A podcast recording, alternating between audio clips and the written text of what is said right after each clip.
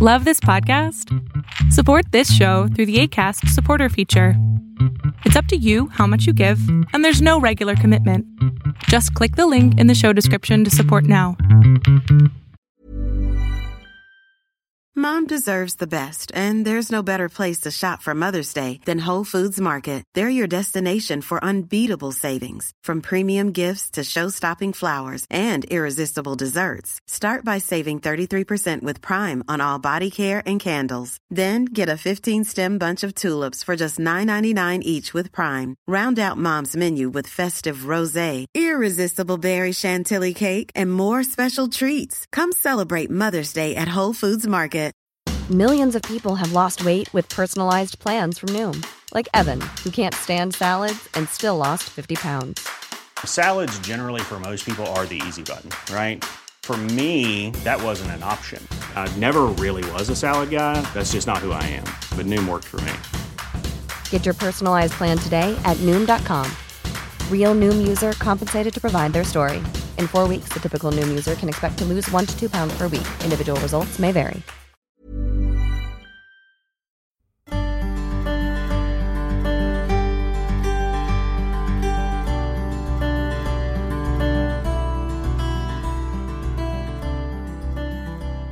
The Holy Gospel according to St. John, the eighth chapter.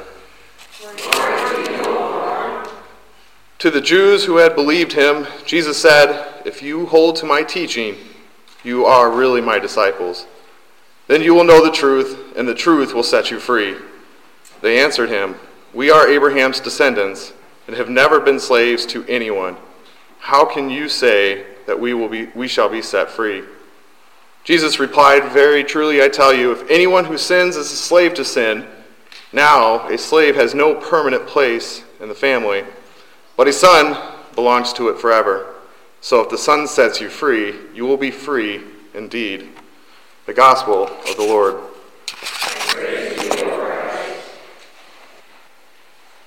In just a few short days, October 31st is upon us. And while most of the nation will go out and celebrate Halloween, and people dress up and go trick or treating to get candy and scare people and live in that realm scary movies and scary TV shows. We look at something different. We are reminded of what took place 502 years ago. In 1517, Luther decided that he was going to challenge the sale of indulgences in Wittenberg. So he decides to go and nail his 95 Theses at the door at Wittenberg. But little did Luther know that this is going to be the spark that would change the world. This hammering at that door is what started the Reformation and have since been the cause of our triumphant move away from the Catholic teachings. But I really want to focus on the actual Reformation itself. These men who picked up the call of God and charged forward with the gospel and what it took of their lives. These men would come and preach sermons daily Luther, in his life, preached over 3,000 sermons. Many of the other reformers preached north of 2,000, or some even more than Luther did. Seven days a week, these men were in the pulpit preaching Old Testament, New Testament, Psalms, Gospel. Three sermons on Sundays. These men committed their lives to Christ. This was their obedient call. So much, in fact, that some of them forgot to eat, and health issues came upon them because of this. This was an issue that Luther and Calvin faced. A Scottish reformer, John Knox, forgot to shave, so much, in fact, that his beard was north of a few feet long. And this was because of their obedience to Scripture. They committed their lives to reading, studying, and preaching. And this is exactly what Jesus is calling when he mentions obedience. This is what abiding in Christ is. In our text, we see in this translation that if you hold to my teachings, you are really my disciples. If we look at a couple other translations, in ESV, for instance, Christ is saying, If you abide in me, you will really be my disciple. And they have exactly the same meaning. If you hold to my teaching, if you abide in me, you will be my disciple. And that's exactly what the call of the reformers were doing. They were abiding in Christ. And their call was to study endlessly and to preach relentlessly. Now, if we look back at verse 30, we get some context to what Jesus is actually saying here. In fact, if we go all the way to verse 12, when Jesus makes the declaration that he is the light of the world, that sets up our context here in verses 31 through 36. Jesus says in 30, Many believed, which is the response to what Jesus is claiming in verses 12 through 30. Now, in this particular time, many flocked to Christ. They came in droves because of the signs and wonders that he was performing. Many came because he was offering free food. I mean, you can't beat that. I get healed and a free lunch. Even some thought that he was going to relieve them of the Roman oppression. They thought that they would make him a king and he would lead an army conquest. And this was what separated Christ from these individuals. Jesus was not here to do any of these things. Yes, he was there to heal and provide for the sick and needy, only to establish his deity now, this dispute in our text here, as we go, if we look back to verse 12, this is why we see some of them are flocking to him. Because they see the difference between what Jesus is saying to what the Pharisees are teaching. This dispute between Christ and the Pharisees is what is causing many to claim their belief in Jesus. However, Jesus says very simply that if you abide in me, you will be my disciple. So this abiding must be tested. And that is what Jesus is stating here.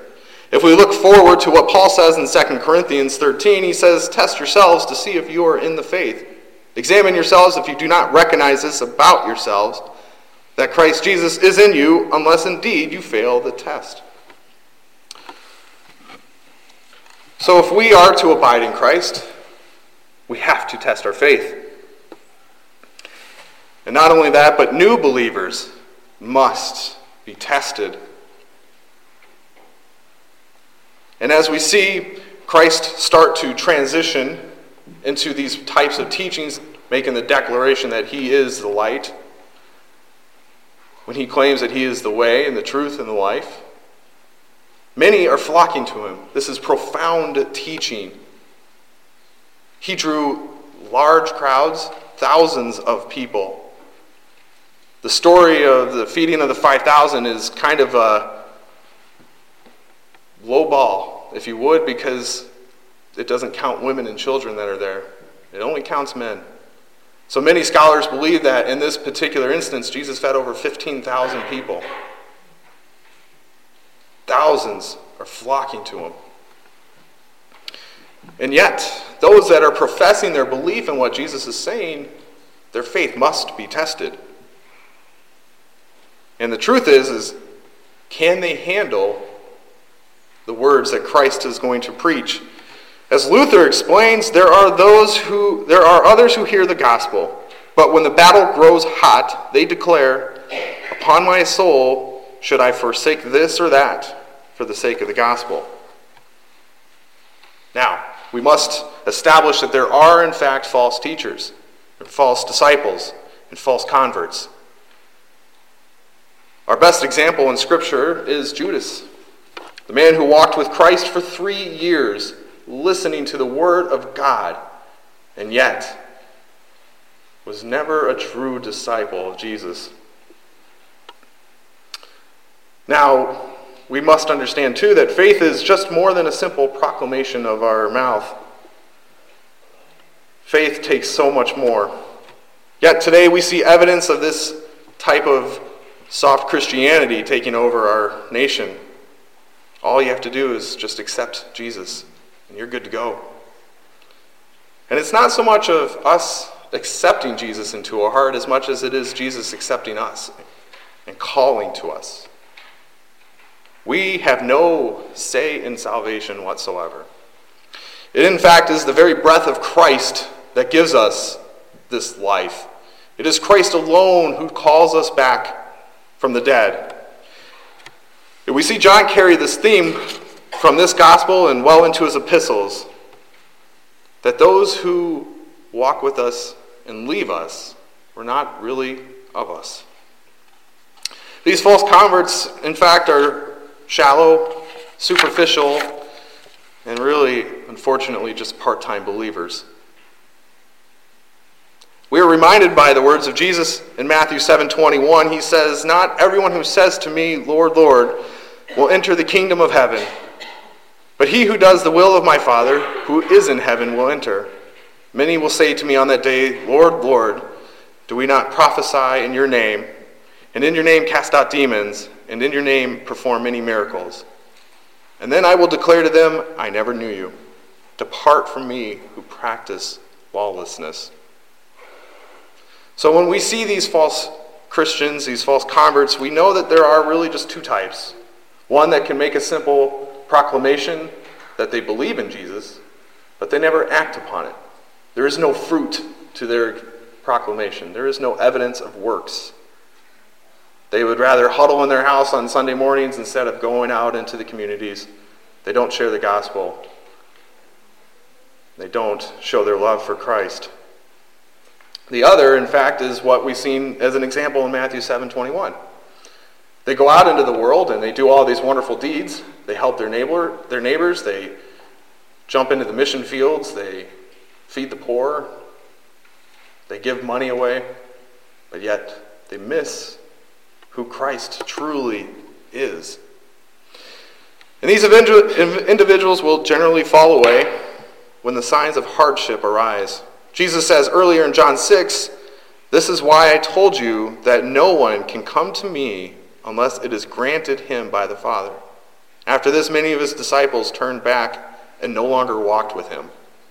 And Jesus said to the twelve, Do you want to go away as well? This is the first sign of hardship that Jesus brings, and he loses many of his followers because they just could not handle the tough teachings. So, what makes a true disciple? What does it really mean to abide in Jesus? Well, the answer is quite simple. It is one who acknowledges that Christ is Lord and Savior, believes in the promise of Jesus, and keeps to his commands. Jesus says it plainly right here if you abide in me, you are truly my disciple. So, this abiding, this dwelling in Christ, this continuing on in Jesus, this is a life long process. While we look at salvation as being rewarded instantly upon our faith that God has called us to, we know that we have a long journey ahead of us. We are evident by our fruits, our works, our acts, our behaviors. John tells us that they will know us by our love. And when we walk with Christ, when we abide in Jesus, our lives are changed. We are molded into becoming what Christ was like. And that is evidented by our love for others. And yes, while we are marked by our good works and our love, we still have a bigger claim yet. We are diligent in our studies and our prayer life. We are committed to God's word. We do not get swept away in the storms of this world, and yet we root ourselves in Scripture. Psalm 1 says it perfectly. It says, A man or a woman who abides in God's word is like a tree planted by streams of water that yields its fruits in its seasons, and its leaves do not wither. None of this, though, means that we won't encounter difficulties in life. We won't encounter periods of persecution or suffering. We won't experience the breakings of families and friends. We won't encounter periods of weaker or stronger faith, but quite the opposite. We will. This is all a part of the walk with Christ. Jesus himself says that his word brings division. And that is exactly what will happen if we carry out our faith. Family members will fall away, friends will fall away, we'll have divisions amongst our coworkers. But that is all a part of what Jesus is calling us into. However, before moving on, we must clarify one thing that abiding in Jesus isn't a to do list. It's not a legalism form of life. It's not a checklist that we can make before we get into heaven to hand to God and say, Look what I did. Abiding in Christ is very simple.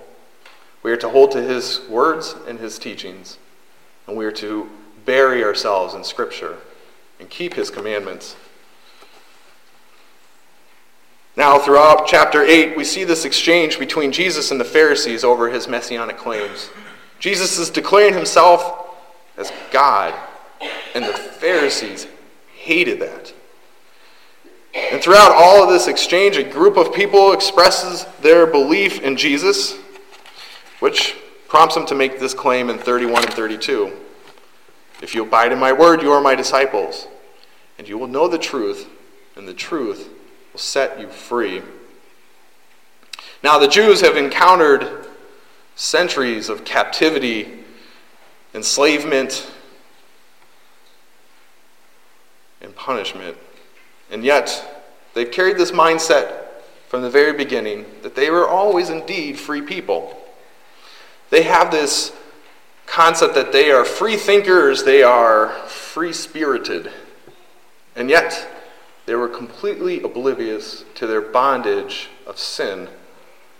And this is exactly what Jesus is calling them and calling to us today. That only through Jesus are we freed from this bondage of sin. Jesus describes it in this way He doesn't come to call the righteous, but the sinner. And the Pharisees in themselves were righteous people. They thought that they were without sin and that they had done no wrong in the eyes of God. Which is why they just couldn't grasp this concept of freedom, because in their minds, they were in fact free. But Jesus answers them that they would be free indeed from all of this. They would be free from the slavery of sin, and as Galatians 5 tells us, as Paul writes here, he says, It is the freedom of Christ that sets us free.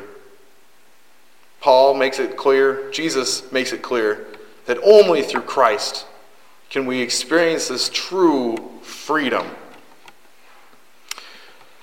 Jesus explains that this bondage of sin is worse than any fleshly enslavement that the Israelites have encountered in their history. We are enslaved to sin and to the punishment that sin brings us. Our inherited nature, in fact, is to sin. We are born into it, and we live and fight it every day. And yet, Jesus is only describing the human nature when we are enslaved to sin. Scripture says it that man is completely under the dominion of sin. Titus 3 makes it clear. He says, For we ourselves were once foolish, disobedient, led astray, slaves to various passions and pleasures, passing our days in malice and envy, hatred of others, and hating one another. Paul makes it clear when he writes this that those who are without Christ, this is their life. This is the slavery that they are bonded to. And only in Christ are we freed from this mindset, from this behavior, from the chains that this world holds on to us. Now, this teaching is very countercultural then and today. We like to look at the news or social media or whatever our platforms are, and we think that this world is in dire need of a Savior, and truly it is. But this world is acting in just its current nature, enslaved to sin. And while in some aspects The world is going to tell us that we are good people. We all should just love one another and just to get along. And in fact, Scripture tells us otherwise that nobody is good. Nobody seeks after God. And while those who are outside of Christ will continue to act in our, their current nature of sin, we know that Christ has rescued us. And in reality, it is God who seeks us. It is God who draws us out of this dead life that this world displays. And this is exactly what the Pharisees could not grasp. They thought that they were righteous and good, and yet Jesus calls them out for their hypocrisy. Man is by nature blinded by their sin, and we are enslaved to the bondage of sin. And yet, Christ tells us here that those who abide in him will be free. We will be freed from these chains. We will be freed from the woes of the world. We will be free indeed. When we abide in Christ, we no longer walk with the devil.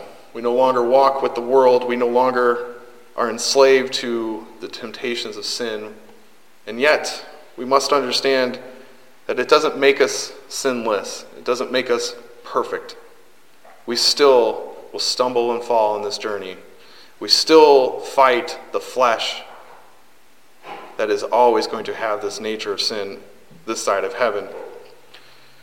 We must understand that making the proclamation that Christ is Lord, it's going to take our obedience, just as it took the reformers in their lifelong dedication to Scripture. Our obedience is the call that Christ is calling to us today. It is not a list of do's and don'ts, but whatever God places on our heart is exactly what we must be doing. We are no longer bound by, slay, by sin nor the punishment that it delivers. Being in Christ, we are fully free. We are subject to none, but we are a servant to all. And this is the life that we can move forward with, that Christ is calling us through. We are free.